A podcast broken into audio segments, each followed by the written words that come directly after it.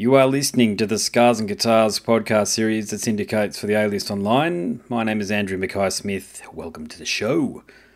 The interview subject coming up for your listening pleasure is Chris David. He's the bassist in Majestica, and the catalyst for the conversation with Chris is A Christmas Carol. I love Christmas, and Majestica have done a Christmas album in their own inimitable style. We talk about a bunch of other things. In fact, I talked for so long that I spoke right up until Chris was due to participate in another interview. So you'll hear that right at the end if you're wondering why the conversation just ends abruptly. Here he is, Chris David from Majestica. Good evening.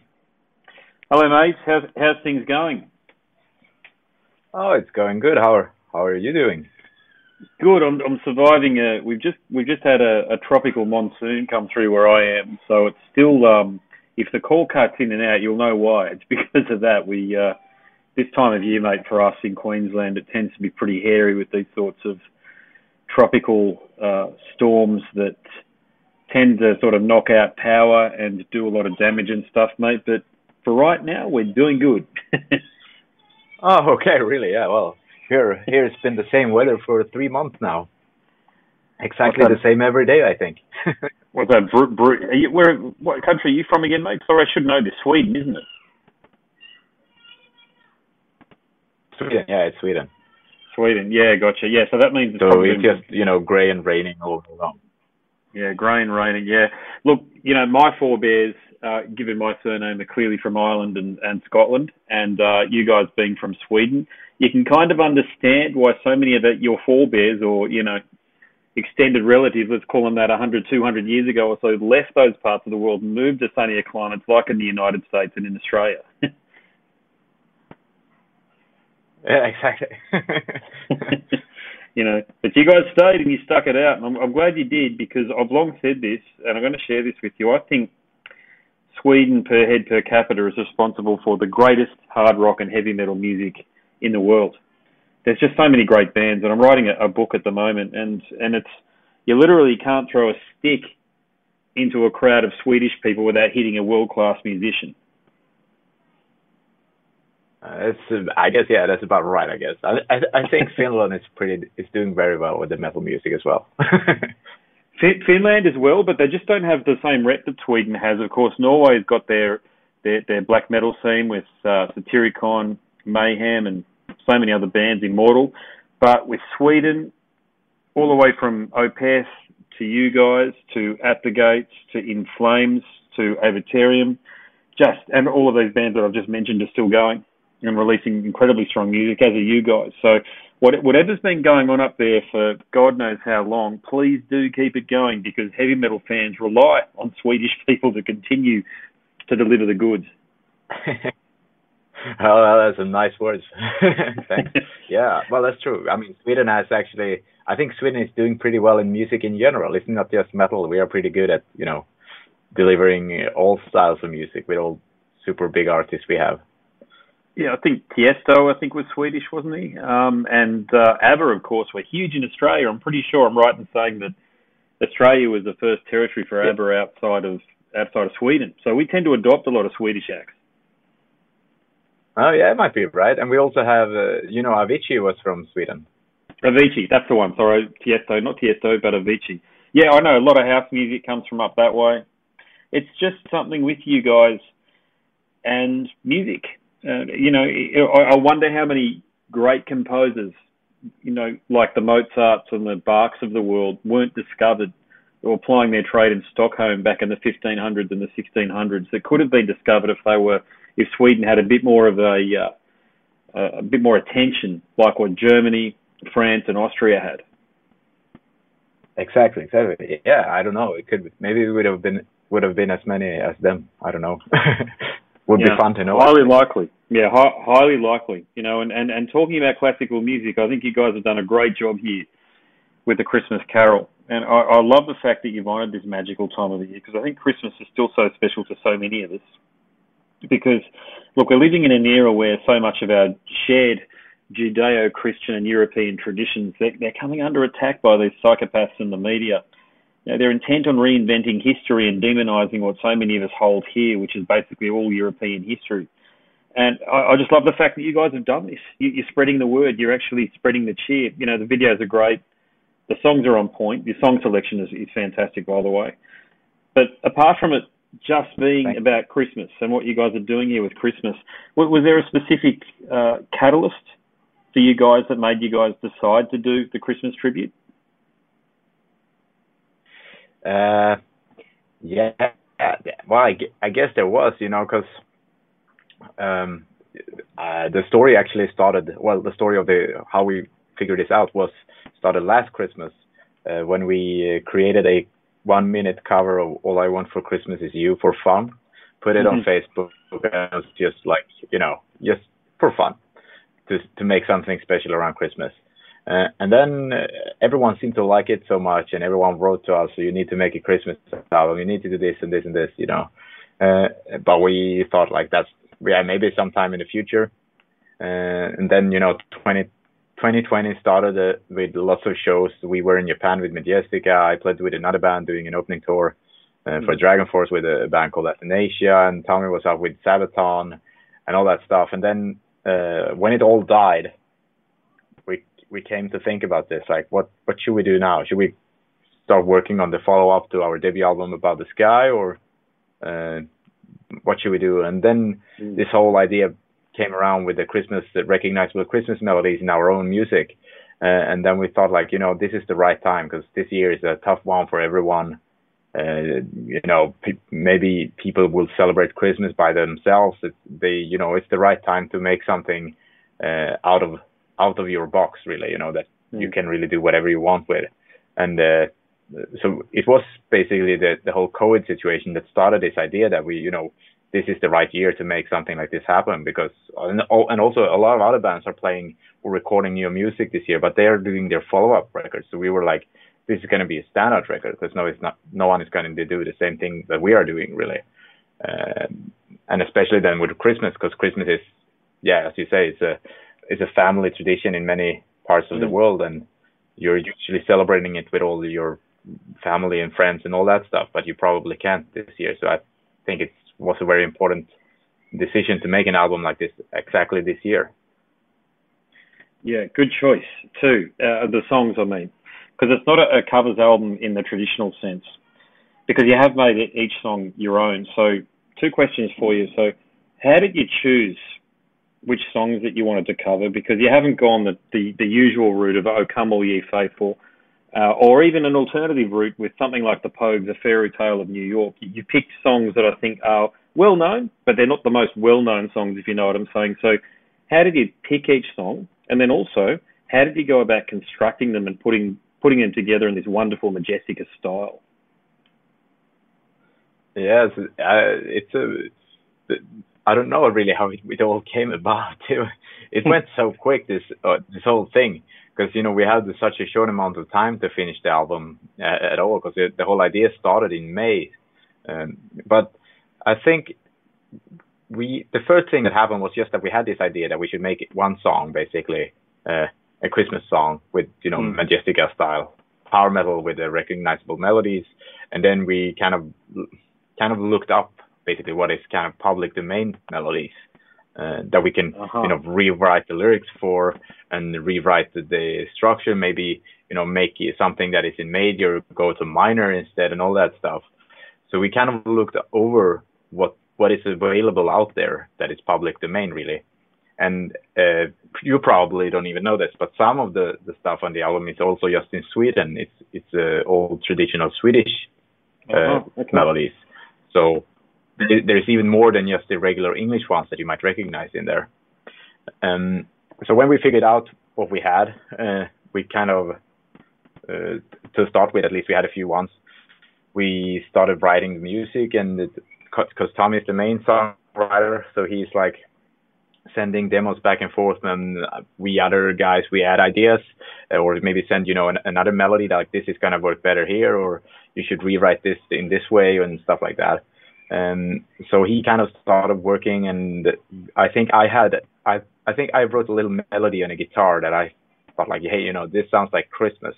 What do you think? Like, mm. uh, so I sent it from the phone, basically, just you know, recording it with a video on an acoustic guitar. And like, hey, this sounds like Christmas to me. What do you think? And he was like, yeah, it really does feel like a Christmas uh, theme, which is actually the the melody of A Christmas Has Come on the album.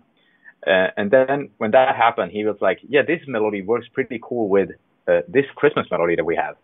Uh, and I go, oh, okay, yeah. Uh, so he put it together, and then it just went from there. Basically, we made a riff, and then something that suited the riff, we put it there, or you know, maybe we played it in a in a certain key that we could actually put another melody on top of the guitars uh, that is we are singing in a, a, certain carol on top of that. So we put them in a certain key that would work together with the melody and stuff like that. You've done a great job. All of you have done a magnificent job. So, did, did was this something that the band, as a collective, could organise amongst yourselves, and then literally just go into a studio and press record, or did you need to bring in a you know like a George Martin type and the Beatles, where you had some ideas but you weren't quite sure how to put them all together. So you had to bring in someone like, a, well, maybe a John Paul John Paul Jones type, someone who, who truly understands uh, how to marry rock music and metal with the classical elements. No, we it's it's all done by ourselves. Uh, we even recorded it by ourselves. I built the studio we recorded it in. We just because there was so much time pressure uh, mm. on the whole thing. We had uh, so what happened is that I rented a big house out in the middle of nowhere that I knew we could stay for at least uh, 10 days, uh, all of us, and be there to just record. Uh, and I'm, you know, I'm working as well as a sound engineer sometimes, so I had all the gear and I could rent all the gear that was needed to build a studio uh, in mm-hmm. this house. So I set up a studio there. The other guys came there, and we had the demos basically ready when we went in, and we just started recording um, and then some ideas, of course, evolved in the studio. But we were most of the stuff was already done. But the whole situation that happened here is that we, when we decided to do this, was actually in the beginning of August. That was when the the final decision was taken that we are wow. planning to do it together with YouTube. Yeah. And yeah, and that they told us, you know, you guys have three weeks to finish it up, and we were like, okay, they're still missing a couple of songs, so we don't even have all the songs written and we also need to mix this album. So we said we need four weeks, so we have one week for mixing as well.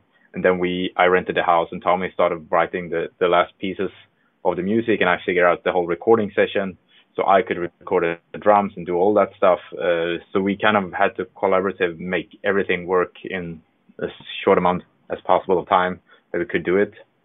Uh, so no one was in there. No one said anything. It was just the band. There's no one else. There's no producers. There's nothing really. It's just one guy helping us out with the mixing. Yeah, well, that's an amazing accomplishment, and congratulations on that, Chris. Because that's, mate, what I am hearing. It sounds like as though it's been done by a team of expert producers and arrangers and composers to help you guys do it. So, like you're saying, mate, with all of the expertise necessary to put together something like what you've done on the Christmas Carol within the band mate, for you guys, the sky is the limit then. And and doing it so quickly within August, I, feel like I know you guys have been around since 2007 or 8, and you used to be called ReinXeed or what have you. But mate, with that work ethic and with the ability to do something like what you've got here so quickly, I reckon the sky's the limit for you guys after this. Yeah, probably. well, the only thing we know that the next time we're gonna have some more days in the studio than just ten days, because it was it, yeah. it was intense. what what did you do at the end of it? Did you just throw a little party amongst yourselves, or you all bought, bought in bottles of champagne and Jack Daniels and got pretty drunk and went, "Well, we did it, lads." no, actually not, because yeah, it was so so much that had to happen during this week because we didn't have an artwork, we didn't have band for it. We didn't have anything. It all had to be done and delivered uh, to Nuclear Blast after four weeks. So what happened really is that that uh, when the last couple of days came, the other guys went away. It was just me and Tommy still at the studio because we had to finish up and put all the tracks together and make it all right for the guy who was mixing. So we had to organize the you know the songs, the projects because uh, it's been so intense and we had so we had to work on different computers basically at the same time to to mm-hmm. fix it all together. Uh, so we put it all together, and then uh, I think we had two minutes or something like that to when he was supposed to start mixing, and that's when he got the files. And then I had uh, another 30 minutes until I had to be at work. So I just went to work, and that's about it. We had to go straight to another work from when we were off the studio, and we didn't actually actually sleep at all the last night to, to be able to make it happen. So I didn't sleep, you know, for two days uh, to finish the album uh, after the studio session was done. Mm. And then I went to work, and then I had to work out the booklet because I did the design the booklet of the album as well uh, when we had the artwork. Uh, so I had to figure out to make a booklet in the week at the same time as the guy who did the mixing was working with that. And after that, we don't live close to each other, so we couldn't get together until when we were doing the videos. And actually, when we were releasing the record last week, that's when we had a champagne. We had a party on Thursday night at 12 o'clock when they, it was available on Spotify. That's when we opened the champagne bottle. yeah, good on you. Yeah, I, I, hope you did have a bit of a celebration. I, I think it is. I've made this point a few few times on my podcast, Chris, but I think it's very important that bands are doing what you guys are doing for some of the reasons that I mentioned up top. Because we, we do have a tradition uh, in the Western world, and this is one of them. Christmas is, is a big one of them. And for you guys, it's even more significant now. I thought it was a great album when I listened to it, and I've listened to it a couple of times in the car, especially. It sounds great through speakers in the car because I think you've mixed it very well, by the way. So there's another compliment. But just under that kind of pressure and then delivering it, because a lot of people just wouldn't bother a lot of bands would say, "Fuck it, I couldn't be bothered doing this." Uh, there's, there's no point. It sounds like it's too hard. So, have you have you guys got another album of originals material ready to go, so to speak? So not so much in the can, but songs that are written or sketches for songs. And can fans, given your tremendous work ethic, can fans look forward to an originals album sometime within the next sort of six to twelve months?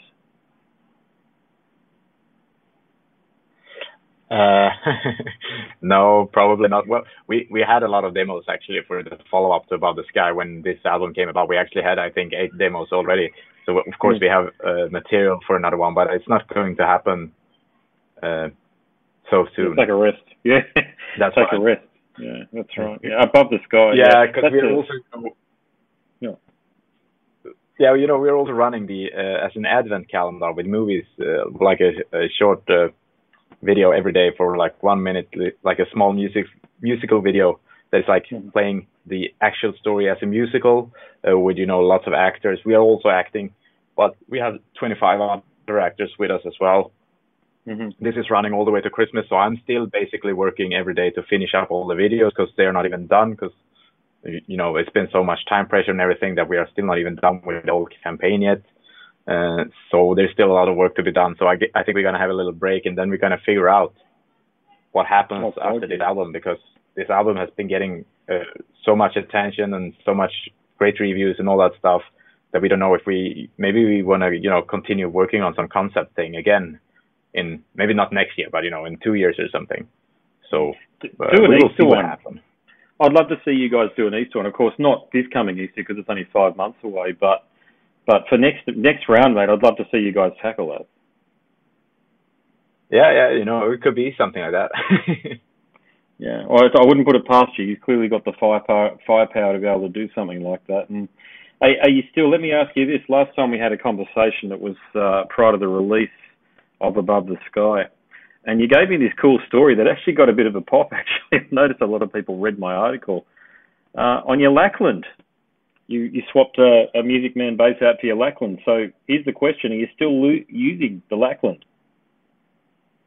Yeah, yeah, it's the same bass on this album as well. I, that I, I think I've almost recorded all the albums I've ever recorded on that bass actually on my Blue Lakland. But I have another one that is black these days as well. You know, I think I had one uh, the last time around as well. But is it is this the Blue Lakland that has been using again? Yes. Okay. And uh, I think uh, it's been uh, there is one song on the album where I'm because I have this you know the Hipshot detuner uh, that I'm retuning the bass you know from E to drop Sure, I've got one too. I know I, I know them. I rely on mine. Yeah, they're beautiful. Yeah, but I think there's one song on this album where I changed the tuning like five times.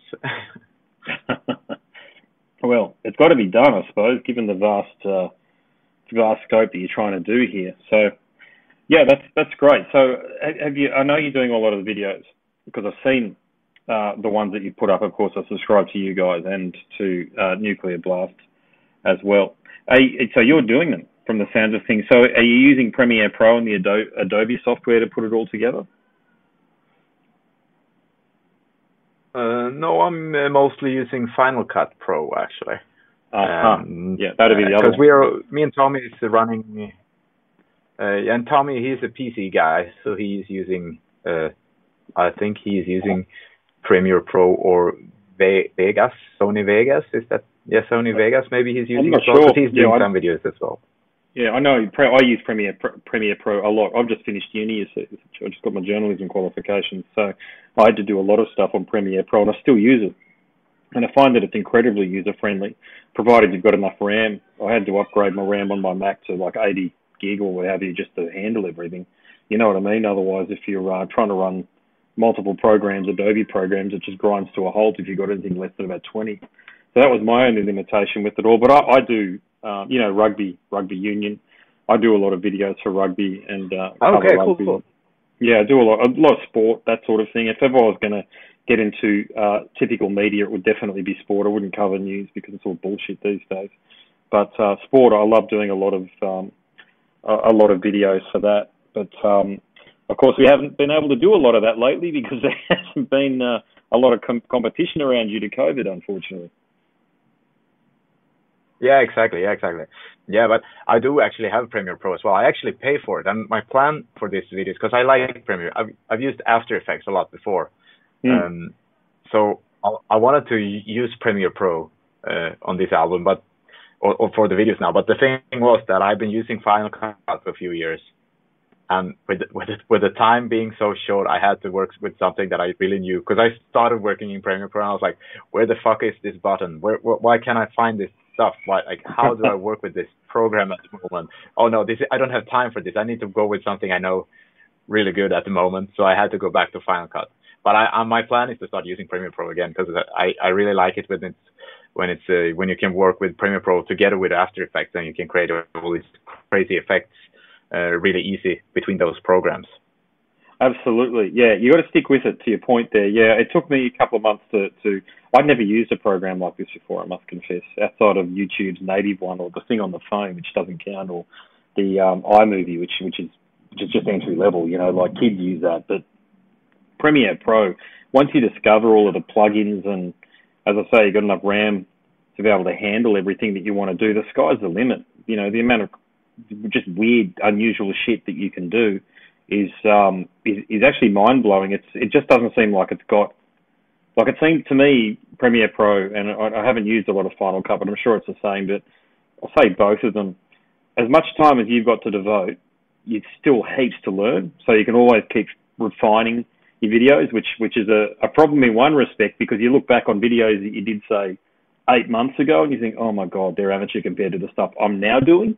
Do you, do you find that? I mean, your videos are of great quality, but do you find when you look back on some of the videos that you did earlier in your career and go, "Oh God, I wouldn't do it like that now"?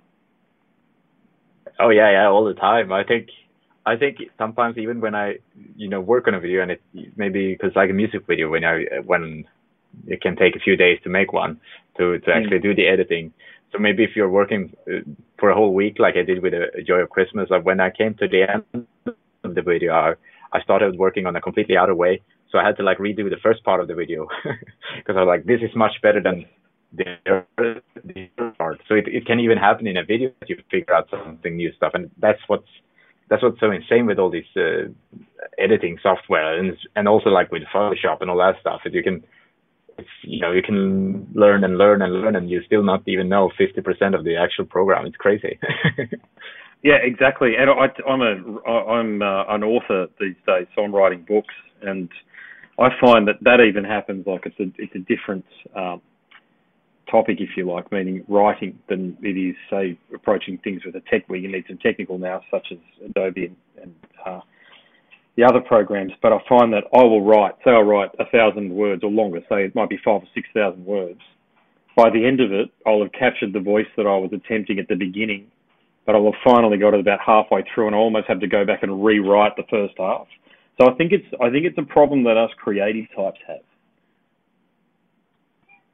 I guess so, because you you you're more creative during the whole process, like the whole uh, creating process. You're creative, so it everything evolves during during the actual process as well. That's I guess that's how you make uh, make it as good as possible. You know. Yeah, yeah, indeed, mate. Look, I, I better make this my last question because no doubt you've got another call coming through on the sec, but. Um, it's probably too early to, to discuss live performances and the like, but is, is there anything even on the the far horizon for you guys in terms of touring and performing? Yeah, we have some of the the re- rescheduled dates from this year because we had a you know some of the big fe- summer festivals that was supposed to be this this year, and they were all uh, got, rescheduled to next year.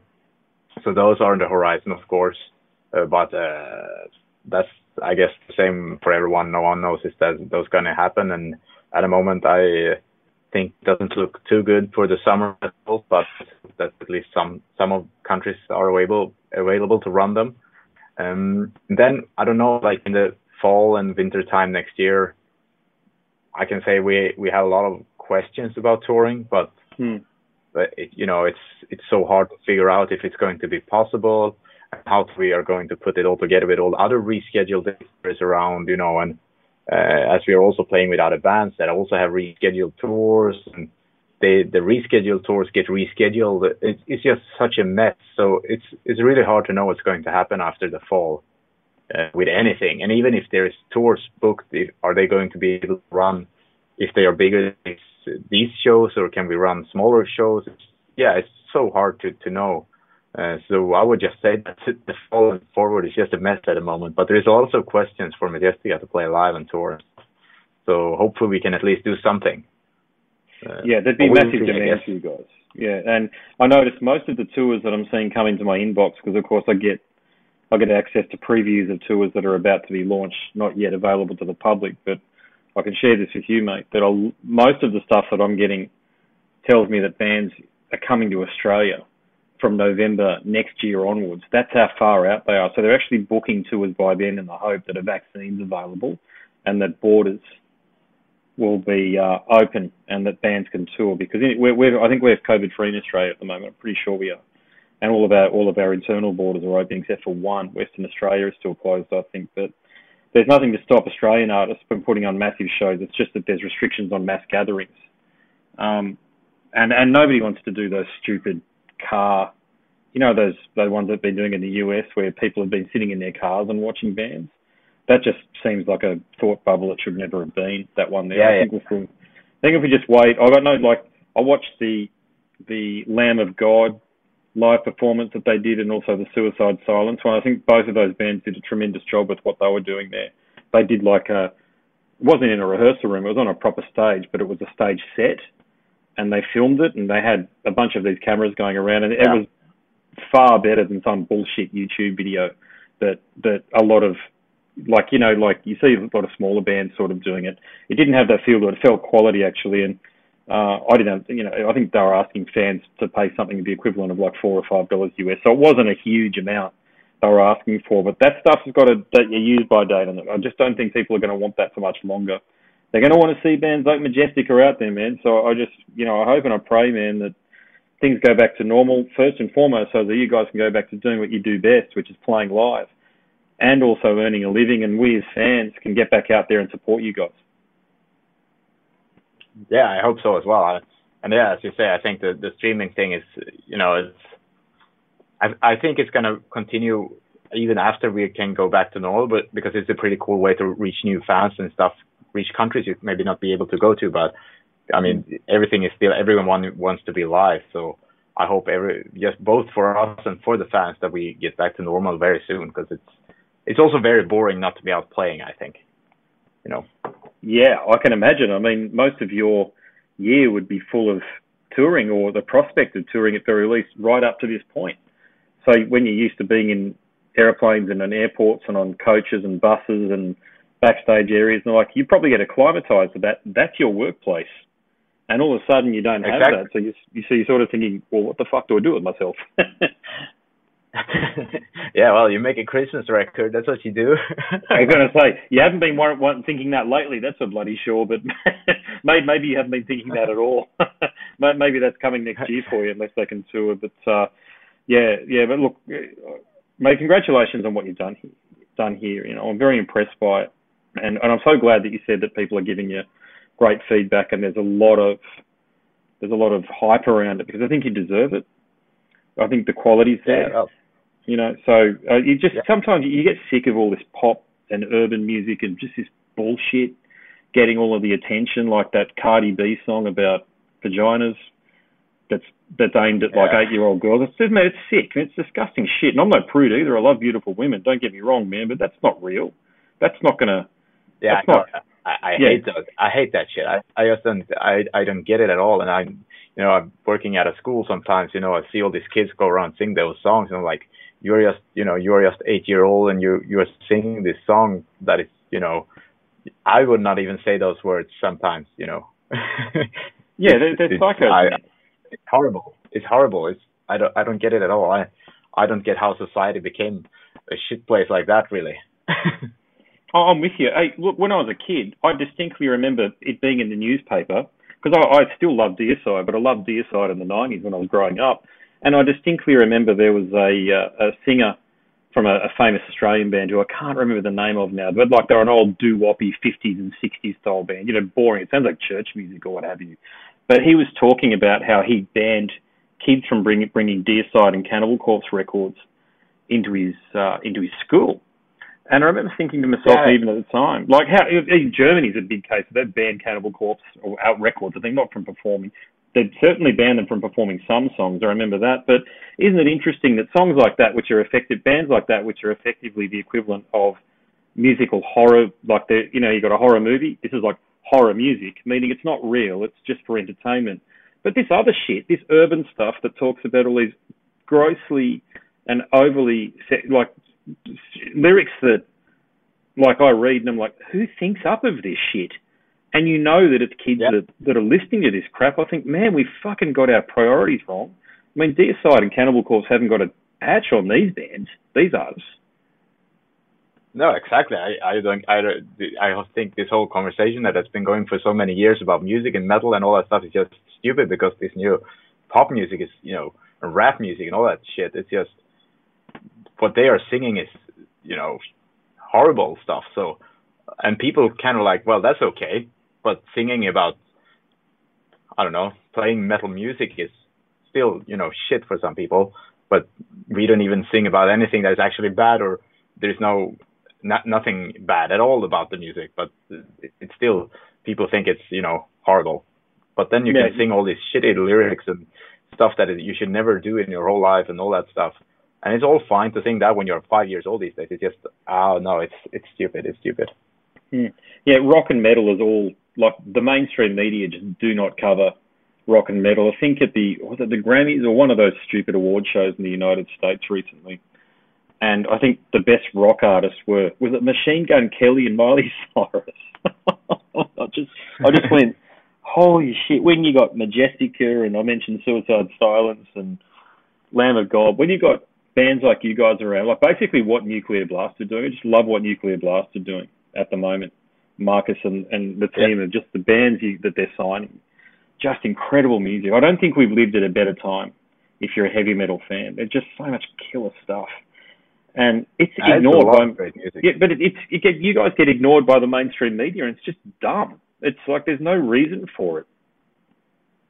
No, exactly. I, I don't think we're getting a lot of attention in the mainstream media, but I do. We I know we do have some interviews.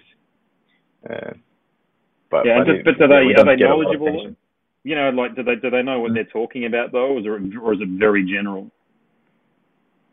No, they, they barely know anything. They're not even interested, you know. But they have to maybe, uh, you know, at least try to to see what we are doing. Yeah, it must be. Is it? Do you sort of just go along with it, or is it a bit frustrating when you have those interviews? Uh, it can be a bit frustrating, yeah, because uh, it's like you know we are a band that have released two albums. We have lots of views. We have all this stuff, and they of like look at you like you started playing music yesterday, and who are you? And It's like you know, well, I've played music my whole life and playing metal music my whole life, and you know, I, I'm not. I. It's not like I learned my first guitar yesterday, but that's how it sounds when you speak to them. Yeah, I, I get that thing where I don't look like a metal guy. I look like a regular bloke. You know, short hair, I wear glasses, all the rest of it. Um, but occasionally people are surprised that I've got such an interest and they see how involved I am, particularly in extreme metal, because I do the interviews, all these interviews, and uh, I'm writing the book, and and I, I often I often use it as an opportunity to explain to people that with heavy with heavy metal like you guys, I think is a it could be mainstream. I think you guys could act- absolutely cross over. So there's that. Yeah, but when okay. it comes when it comes to extreme metal, let's talk about at the gates for a moment. I liken it to like you know how not every not every day you eat you eat like um chili I, like hot I, food. You're. Yeah, I know. But, sorry, but I actually have to go because I'm starting another. Interview. That's it, ladies and gentlemen. The conversation ended because Chris had to jet off to another interview. I'd taken up far more time than what I was allocated, as I tend to do. I do it in good faith though, because I just love having conversations with musicians. So, my name's Andrew Mackay Smith the host of the Scars and Guitars podcast series, and that interview subject was Chris David from the Swedish outfit Majestica. Hope you enjoyed it, and thanks for listening.